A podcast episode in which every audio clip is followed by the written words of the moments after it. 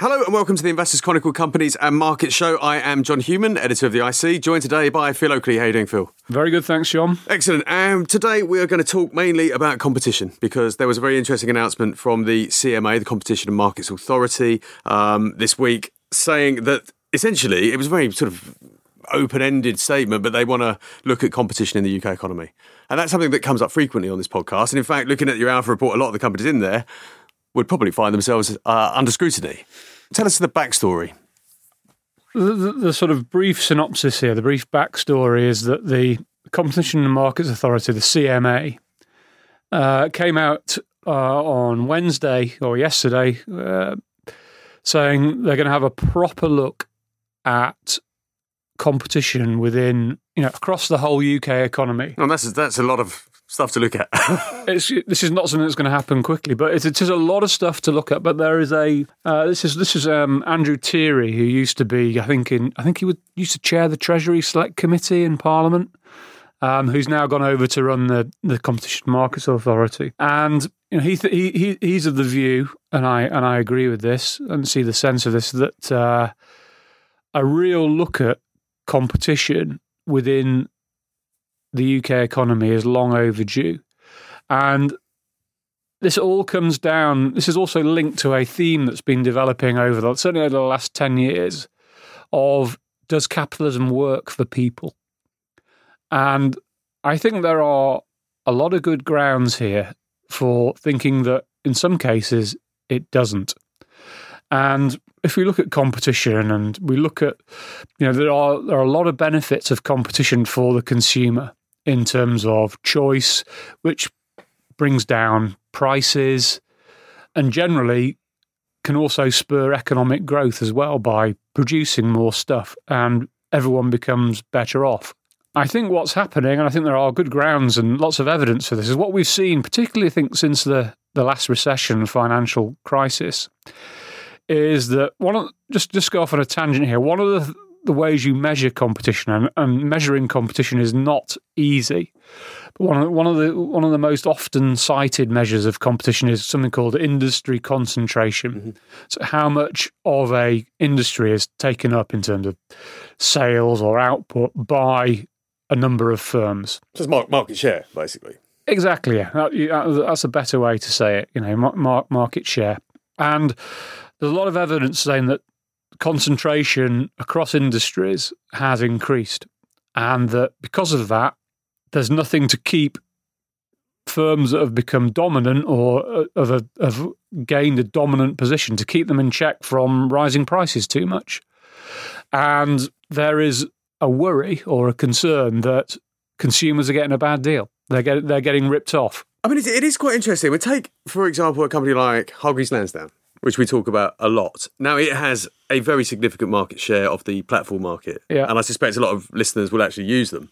Um, and I know we certainly do in my house.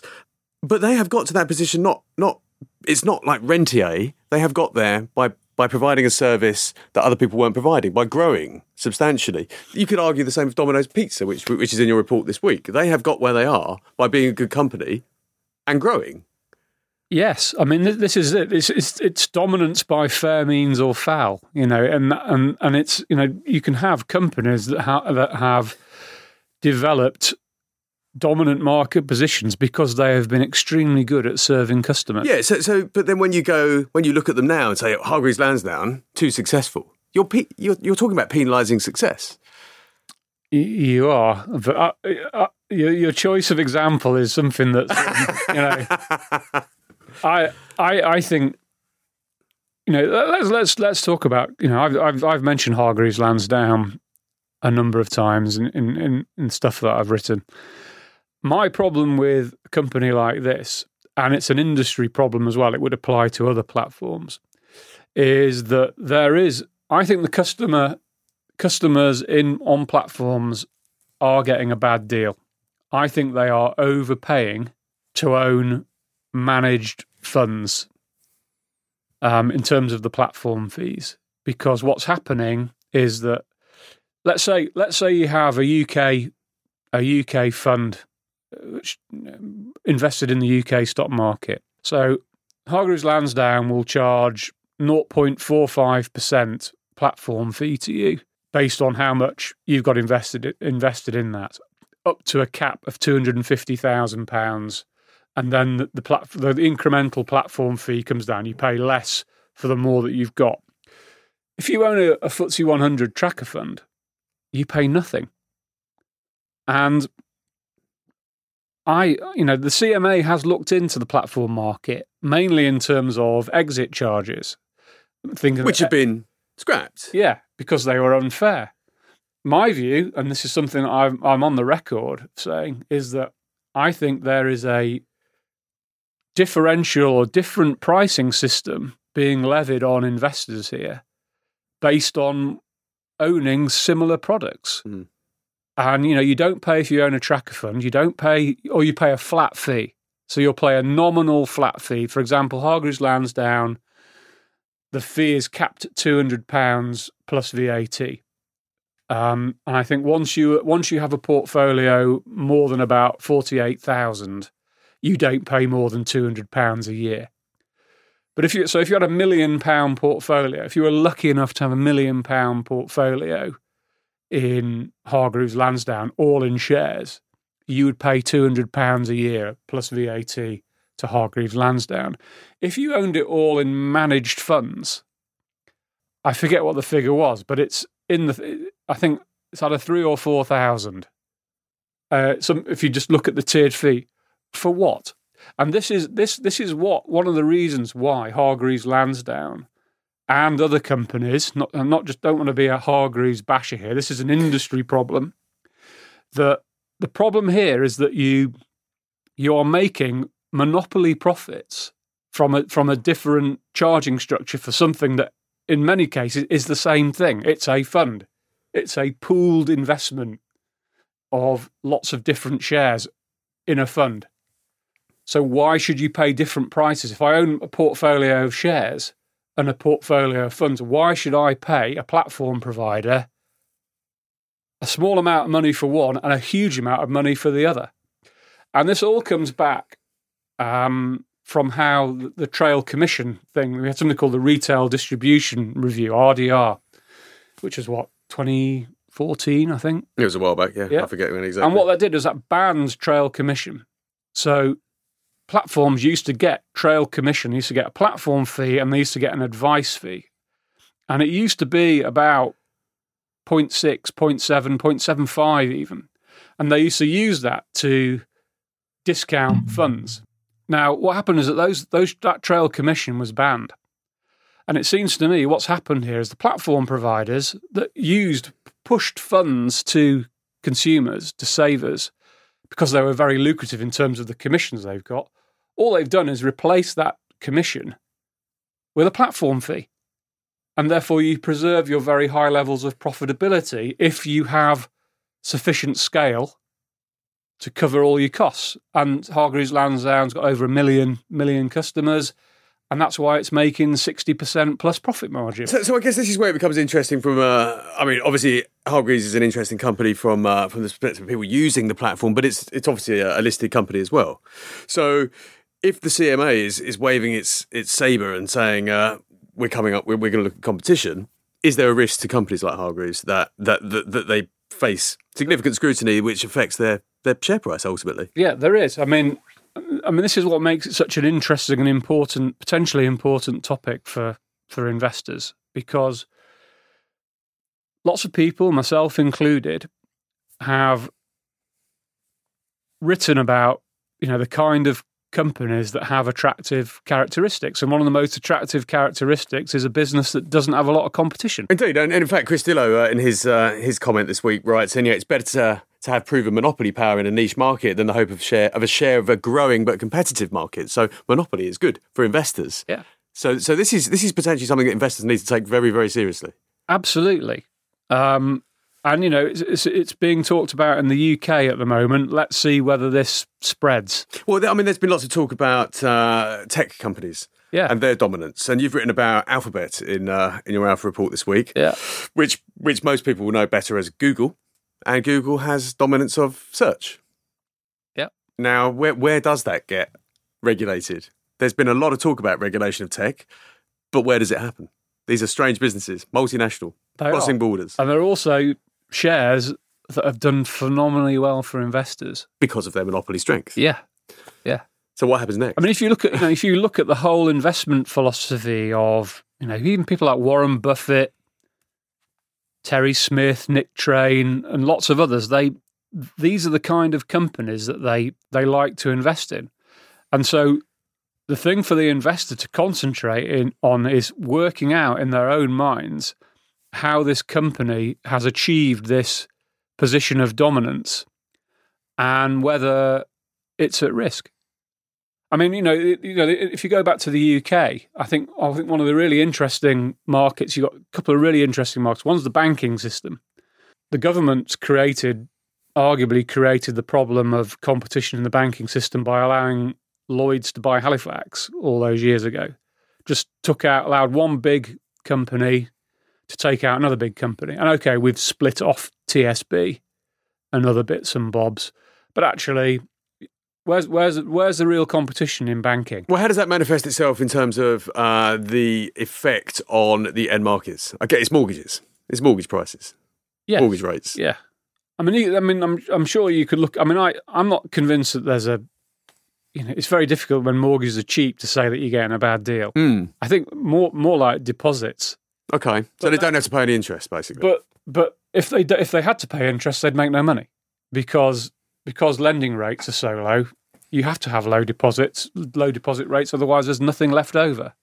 But you know, the other interesting thing is house builders, and you know, looking at Barratt's and Redrow and who've come out this week, and a common theme of all these house building companies is that they tell you very happily how much money they're making, how they are buying land with profit margins of 20 25% return on return on investment of 25 30% now that kind of that kind of return there are pretty much every company on the stock market would be very happy with a few exceptions would, would be very happy to make 25 30% return on investment. And you look at it and you look at the structure of the house building industry, it's not just the structure of it, but competition has gone down. The small builders have gone to the wall, and you have a a market that is essentially carved up by not quite an oligopoly, but not far off. But that, I mean, that's been a banking related issue as well. The fact that banks will not lend to smaller house builders or have, have been unwilling to lend in the certainly post recession. Absolutely, and it's also it's not just a it's not just a competition issue either. To be to be fair, it's a it's a structure of the land market in you know in terms of how do you free up the supply of land, the planning process. Um, but what's interesting is that you go back to basics and look at the house house house market, housing market, and you say, well, in any other market, if there was 20 25% margin or return on capital up for grabs, it would attract new entry and it would get competed away. And from what I can see, there's there's been no significant new entry into the certainly into the national housing market. What you what you've had is consolidation. you Yeah, know? why, but why not? Why, why hasn't this been happening? because it's a play on it's become a play on scale i think since since the since the recession the builders have realized that if they're bigger they can be more profitable because they they can buy materials cheaper they have the the financial capability uh, to buy land and particularly strategic land so land that hasn't got planning permission and they just have more muscle And, and and I guess this does end up with consumers, house buyers getting a bad deal. Arguably. It's a complicated subject, John, as we've talked about on many occasions. It's not it's not just about industry structure, it's about the supply of credit and all, all different types of things. But you and you and I went for a long walk uh, around the Chelmsford area recently, and we we uh, went on a little tour of, of, of local house building sites. It's a lovely thing to do on a Sat- Sunday morning. But you know the, the houses we've talked about before. They're you're not getting as much for your money these days. You know, there's corners being cut. There's no front garden. There's tiny back gardens. Yes. they're, they're built. You know, much to, to a, a very common pattern. They all look the same. They, Oh. they don't look like wonderful places to live. no. And, And you're paying a premium for that as well. paying a premium, but also it's the premium's being subsidised by the taxpayer. So the government, the government's got its hands all over this, and I don't want to go off on one on, on this. Mm. Done it too many times, but these are the kind of issues and industries that need that you know are probably going to come under scrutiny. You know, things like the insurance industry, the broadband industry. Um, you know, things where people buy on a regular basis. You know, the common gripe is I got my car insurance renewal quote today, and it was twenty five percent higher than than it was a year ago because insurance companies know they can make more money out of loyal customers and use it to win new customers. And you could say, well, that's the fault of the consumer. They, But it's they, should, it's go, an- they should go and shop around. It's inertia. People don't.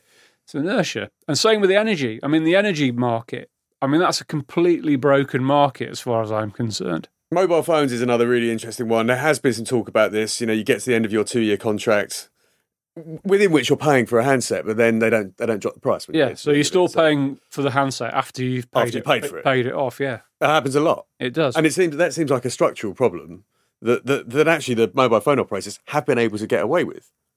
yes. Um, so, so I mean, th- this sounds very very bad. I mean, good for consumers, bad for investors. We'll we'll see. I mean, I think there's always a tendency of, you know, some kind of headline grabbing with this to, to be seen to be doing something. But uh, you know, I think you don't have to look very deeply into these kinds of issues that are being raised and say, "Yep, there's a there's a fair some fair questions being asked here." Yeah, absolutely, absolutely. And um, if uh, if competition can't work properly, then you know we've had things in the past where businesses have had to be broken up. Um, we talked about BT last week. yeah, to increase increase competition. So it's definitely something that, that over the next couple of years, certainly, uh, investors, in my opinion, need to be keeping a close eye on this and what, what's being said. You're probably not going to hear much for the next few months. Actually, But- we're going to write about it in the magazine this week, next week. So you will next week. I mean, I mean from the CMA, Indeed, indeed. but But I mean, the CMA doesn't exactly have a sparkling track record, though. I mean, is this is this a new CMA? Is this is the CMA actually finding out, finding finally what it's supposed to be doing? well, it might you know it might be might be pulling its socks up to keep to keep itself in friends with the government. It's about yeah, but it sounds in some cases it's going to go head to head with the government. I mean, house building is. Yeah, the government doesn't want that industry to be uh, to be undermined too significantly. It's very important to the economy. So, so there, I, I sense some friction ahead here There- I think there's a lot of potential friction ahead, but I think I think what it for me, you know, the first thing it sparked off for me was, you know, what in terms of the implication for investors is, what does it what does it do? What potential threats are there for for businesses that are lauded because they are dominant or because they have such few few competitors? I mean, we would, you know, in the past have perhaps described that as an economic moat, which is uh, which is a good thing. Find a moat. That's what you should be buying. Is, is it is, is is monopoly power or certainly oligopoly power a different thing from a company with an economic moat? Absolutely, yes. And this this is what you need to think about. So, whilst you should be alerted to what's going on here, there are going to be plenty of companies out there. You look at and think, well, what can you accuse this company of doing wrong? You know, it's it's built, it's engaged in competition, it's invested lots of money in developing a product that people like. It should be able to have the spoils of that. And we take Amazon, which again you've written about in your Alpha report this week. Now, Amazon is often accused of dominance, abusing a very strong market position, um, but actually it's giving people what they want. Yeah, and this is this is the problem, and it's a, it's something that you find throughout life. Those that are successful tend to attract a lot of criticism. Hargreaves Lansdown. Yeah, I mean, we've actually there's a big piece uh, written in the money section this week about uh, the service aspects of the platform market, and people value that quite a lot. And Hargreaves are really good at it. Oh, I think they I think they have been superb at. This is why this is And, and they would argue that their high prices are ena- some high prices are what enable them to provide that level of service which people really do value. And their their customers are very satisfied with what they do. they are. I think what the issue is here is that in the financial industry, financial industry is, is a massive play on scale. And you know, you look at fund management, for example. You know, you get once you get the scale and you get the fee income, you then once you've covered all your costs, you start making loads of money. Take, take BlackRock or Vanguard. Yeah. You know, doing amazing things to democratize investment and make it really cheap. But where's the competition in the managed fund market? Mm. When do you ever get? I mean, when do you ever get a splash in the Investors Chronicle, for example, saying X Y Z asset management fund on sale now, discounted fee? I, I haven't. I don't remember seeing that. I mean, there has been there has been a general trend downwards in in fees uh, in some of the managed funds. Baillie Gifford are really good at that. Scott, yeah, Scottish Mortgage Trust has been very, very good. That as it's got bigger, it has passed some of the benefits in scale back to customers. Mm. Hats off for that. Not all funds do the same. Let's not name any names right now. Well, I don't know many names, but you know, but there's no incentive for them to do so.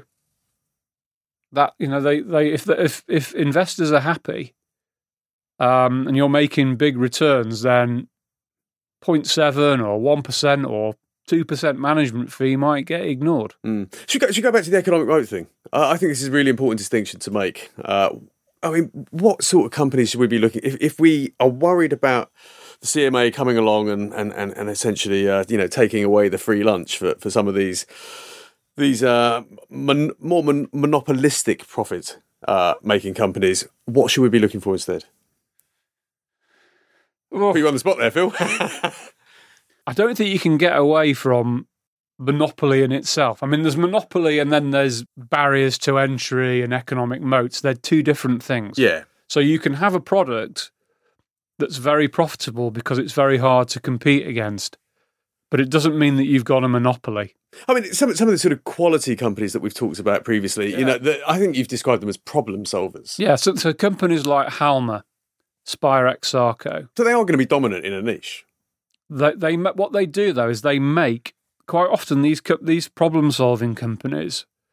They can charge high prices and they can make high profit margins because the, the customer is very happy to pay that price because the money that they save in doing so is makes it worthwhile. Um so those are the kind of companies with the kind of characteristics that you need to look for I mean, Spirax Sarco is a fantastic example of, you know, com- companies that compete on service as well. You know, one of the one of the things that was made Spirax Sarco so successful is that it completely immerses itself with its customers. Mm. It gets involved, you know, it has people walking the factory floors, talking to their customers all the time. They almost integrate themselves with their customer. So they, they get to know their customers' businesses really well. And presumably, this is really helping them with their sort of product development, and yeah, they're actually making things that their customers really, really want, Yeah, need. it's you know you you're delving into the sort of area now of company culture, company business models, which are fascinating subjects and vitally important. Sort of thing you don't see in a set. You know, you're not going to see this on an income statement or a cash flow statement or a balance sheet. This is what you get from learning about company business models and company culture. Um, I- I- the results the results eventually show up in the fi- in the financial statements, but if you know if you can find companies that this is the difference between companies that are I think you need to focus on companies that are run for customers. And we- we've had this cult for the last goodness knows how many years of shareholder value. And I think it's been an absolute load of nonsense in that it has taken a lot of companies down a short term path to maximizing profits at the expense of their customers and long term value. Um, probably a great example of that, you know, is you know you see companies that have mistakes. You know, I was reading reading an article not so long ago about Boeing, how Boeing bec- has spent many more times more money on buying back its own shares than it has on research and development because it became far too shareholder focused rather than sticking to what it was good at in terms of making good products that customers wanted to buy. But it's and it's easier. If you could- if you it's financial engineering, it's much easier to simply buy back shares and and and reap the financial benefits of that, or for shareholders to reap the financial benefits of that, than doing something incredibly risky, which is developing a new product. Yeah. Or, or preparing to sacrifice short term profit for long term gain. This is one of the reasons I think Amazon is so successful, is that Amazon is prepared to take a very long term view and it is prepared to sacrifice profits, sacrifice cash flow by investing in its business in terms of, you know, take for example the investments in logistics, delivery, um, customer service in terms of like Amazon Prime, which require an upfront cost. But if it makes the customer happy, that customer's going to stick with you for years and years and years and, and actually make the business a lot of money and create a lot of value over the long run. I mean, and it hasn't really held. I mean, that approach hasn't held back Amazon shares.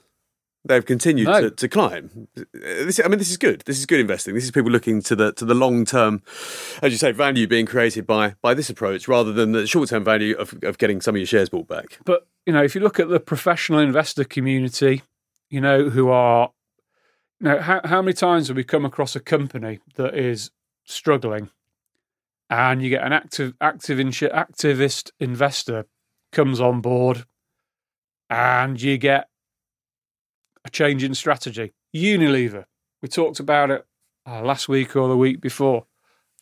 Unilever's on the end of a bid approach. Um, and it tries to defend itself, in my view, in the wrong way. In that it goes um, goes on buybacks, zero cost budgeting, cost cutting, cash flow generation, and then you look at its top line, it's stagnating because because it's it's either been under pressure or it's chosen this path to shove cash down shareholders' throats rather than actually develop a business that's continuing to grow. I mean, this all sounds like the opposite of what uh, Chris has written this week is true. You know, that actually the hope of a share of a growing but competitive market is what you actually should be looking for. Yes, I mean, at the end, in, in in some ways, you know, the whole thing it comes back to you know what is equity investing all about, and it's trying to identify businesses that can give you a growing income stream over the long haul. It, that's investing, not speculating or trading. Investing. I mean, it takes us back to Scottish Mortgage, and I think Scottish Mortgage's biggest holding is Amazon. It also holds a lot of Tesla. It's had a very good week there. Very good week on Tesla. Yeah. Tesla, Tesla is an incredible story. Yeah. Have you been paying it much attention this week? I mean, I have It- been. I've been paying the share price attention. I've not not been looking into the business deeply. no, but I mean, what are people buying? Hope. Elon Musk. I don't know. I, I've, I've written about it this week. I, I don't know how you analyze a company like this. I have to admit. Uh, yeah, I think I think the danger with something like Tesla is that you start confusing it with you know like a technology company. Now I'm sure. Well, I, that's Scottish Mortgage's argument. They say it is a software company, yeah, not a car company. yeah, or, or battery, you know, battery technology. Mm. Okay, I, I, I, I buy that, but it's making cars with it, and the car industry has got some of those awful economics out there. Tesla itself, you know, is losing money. It may well be proven right, but what we don't know is whether a company in China or Japan or Korea is going to come out and make a better battery than Tesla's making Mm. which then destroys the economics of Tesla. You just don't know. Yeah, it does seem very. This does seem quite speculative, actually. What's happened to the share price there this week? I think it's a short squeeze. I think what, Yeah, it is a what you're squeeze, seeing yeah. is, a, is a huge capitulation of short sellers who have borrowed shares, betting on the share price going down, taking some incredibly painful losses and just buying the shares back. And that's what's pushing the share price 11, up. 11 billion, I heard, Yeah. as a figure uh, that's been lost by hedge funds betting against Tesla. Yeah. And I also heard that uh, there are rumours that some of them are uh, facing bankruptcy as a result of this. Oh, you're smiling there. Long only, Phil. Uh, yeah, I, yeah. No, I think the whole thing about investing is that it never really stands still. Mm. We're, we're always having to challenge the way we think about companies, industries, stock markets, and you know maybe maybe you know we're at we're at a tipping point, a change a changing point where the old rules that people have thought were tried and trusted and well accepted are, are being ripped up. In economics and investing or Yeah. everything. Yeah, I think you know. I think uh, you know. You you look at these Amazon or Amazon's a great example of you know of a business that says, look, high margins are actually yeah they're great if you can hang on to them, but Amazon will look at industries with high with not even high margins but modest margins say, I'm having a slice of that because I've got a business model which is laser focused on efficiency, process, leveraging fixed costs, and it goes for volume and it can make a lot of money out of it. The interesting thing about Amazon, there's been a lot of talk about how Amazon is regulated, but when we actually wrote a big feature on this um, about the, the threat of regulation to, to some of these uh, big tech companies, and Amazon, it, it's not as dominant as you would think it is. It has some really strong positions, but I mean, you know, in terms of UK retail, it's tiny. Yeah. You know, in, in, in the grand scheme of things. But it's giving customers what they want. You know, it's. I mean, you can look at the variety of. Pro- Sometimes, you know, on Amazon is not the cheapest place to go, but you know, look at the service it's offering: same day delivery. You know, you pay your seventy nine pounds a year, or whatever. Amazon free same day delivery or next day delivery. Oh, you can have you know some some films and some box oh. sets and Premier League football and a load of music chucked in Yeah. for free. I mean, it's, it's brilliant. I use it- Amazon Prime Music and ah, I, I use it loads. Yeah, It's just free. and- it's free. It's brilliant. and it keeps customers sticky. I mean, you look at you know look at the exam, but it's not just the retail. Look at the look at what they're doing in their cloud computing business. So cloud computing, we know we talked about it with Sage in the magazine this week. It's a big growth area. Amazon's actually been cutting prices. It's been cutting prices for its customers because it makes money every time they use it. So it's going for volume. It's cutting prices. It's leveraging and it's coming through in the results. This is business now. Amazon Amazon Web Services is now generating significant amounts of cash flow because because of this strategy, and it is very difficult to compete against. I mean, the one thing that it, it- Amazon has talked about getting into quite a lot is food. Uh, I'm not so sure about this. no, no, and you've actually written about Morrison's as well this week, and that, that's the that's the rumor that refuses to die. That I mean, they have a tie up. They do. The ru- the rumor that refuses to die is that Amazon's going to have a crack at, at Morrison at some point. Yes, and I I that was a that was something maybe three months ago I would have been fully on board with. I'm not so sure now. On the basis that why bother? I, I just I just think that food it, it's very very difficult to make money from from food in a in an island like ours. Um, it's not something that you know. If you actually look at the grocery market as a whole, it's not growing. You know, people people aren't spending more money on food. What's happening is that the the grocery market is getting carved up between different players. And the theme that's been coming for the last 10 years is that Aldi and Lidl are very similar business models to Amazon, actually, in that they are ruthless on efficiency. They offer very low prices, high volume. They've got a business model that's tapped into low prices, high volume. Basically, giving customers what they want. Yeah. And it's actually quite difficult for the big supermarkets to compete with that because they are run a business model with big supermarkets with big overheads and there's only so much that you can go do do with prices. Yeah, Morrison seems to be in a particularly tough. I mean, Sainsbury's has had a bit of a mare, thanks to the CMA largely. Um, Mm, yeah, kind of. I think it's well- kind of its own failings as well. yeah, but it, it saw a way out, and the CMA blocks it, Yeah. uh, which is probably fair enough, really. Uh, but Morrison's, it, as you say in your your report, seems to be struggling to find its its place in UK retail.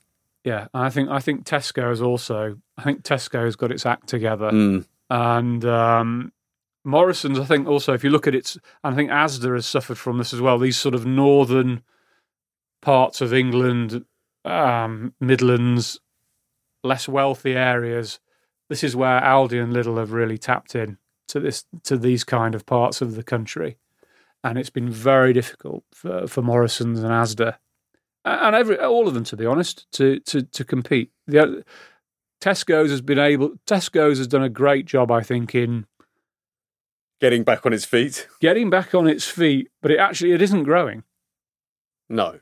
But the experience, I have to say, the Tesco experience is, as a shopper is good. It is good, yeah. It is good. Uh, in a way that Morrison's, which I have locally too, is not. And It's gone through phases. I think it went through a phase probably 10, 11 years ago when it was doing very well. mm, Uh, it did see, and then it messed around with its offer. yeah, this would be the Dalton Philips era. No, before this Before was Mark Bolland. Mark Bolland era. Ah, yes, yes. Um, but this is, you know, this is before before the recession, Mm. and I think the recession change change food retail in this country permanently. You, you, you're a bit worried about these shares. Yeah, I think I think one of one of the key attractions I think that's kept people in Morrison shares is is the dividend policy. Essentially, they've had paying a regular. They're essentially paying the whole profits out. And Shareholder value, Phil. Shareholder value. you know, what can you do when you can't grow? um, but it's a temporary game, Mm. and you know the, the what what I talk about or what I write about is that you know the downward downward trajectory of Morrison's forecast is pretty steep, has been pretty steep, and you know the sort of Kantar data that came out this week was very worrying, and you know it's wholesale business, which obviously there's the Amazon part of it, and the Amazon thing hasn't really ramped up yet. But one of their biggest customers was McC- is McColl's, and McColl's are doing pretty badly, Mm, yeah. and and Morrison's is therefore not getting bailed out by wholesale sales. Mm. One to be very careful of, then. I think it looks like a yield trap to Yeah. me. Don't want to get stuck in one of them. No, Okay. Well, that was uh, interesting, wide ranging, all on the subject of competition, which is, uh, I think, I, I, as you say, something that I think we need to keep a very, very close eye on. Could r- entirely reshape the way we look at, at companies. Um, I mean we should always look at this anyway. yes, You, know, you should always study a company's competitive position. There's nothing new here. but but the CMA's involvement could be a catalyst for change that makes it even more important to, to, to, to assess the, the competitive position of the companies you're invested in. Yeah, and I think it's not just the CMA. I think governments are going to governments across the world are going to be mindful of this because you know one of the things that is undoubtedly true is that a lot of a lot of people across the world feel that they don't share the benefits of capitalism. Indeed. Well, I'm sure we'll be returning to this subject again and again and again. Uh, thank you, Phil. Let me just talk you through what else we've got in the magazine this week. It's an absolute beast um, for reasons which I will reveal shortly. Uh, we've got Algy uh, Hall stock screen uh, as usual. The news feature this week is a look at RBS pre-results, which what will be the first results under its new uh, chief executive, Alison Rose. Lots in the personal finance and fund section, including the uh, the money piece on uh, broker service and the importance of that. They will talk about that all on their podcast tomorrow, no doubt. All the usual tips, lots and lots of news. John Baron is back this week, but obviously the big highlight. Oh, and your wonderful column. Phil, on stage, which obviously we t- spoke about at length uh, this week. You put some flesh around that discussion here in, in the magazine. But the big feature in this week's magazine, as I mentioned last week, is Bargain Shares. Simon Thompson revealing his uh, his hidden value picks for uh, 2020. Uh, it's an absolute beast. Huge amounts of work have gone into it. I won't reveal any more. You can go to the newsagent uh, and pick it up yourself. Thank you all for listening. Thank you again, Phil. Uh, we will be back again next week. Bargain shares, hidden value. We reveal Simon Thompson's top picks for 2020. Get along to your newsagent and buy it. Thank you. Even on a budget, quality is non-negotiable. That's why Quince is the place to score high-end essentials at 50 to 80% less than similar brands. Get your hands on buttery soft cashmere sweaters from just 60 bucks, Italian leather jackets, and so much more. And the best part about Quince, they exclusively partner with factories committed to safe, ethical, and responsible manufacturing. Elevate your style without the elevated price tag with Quince. Go to quince.com slash upgrade for free shipping and 365-day returns.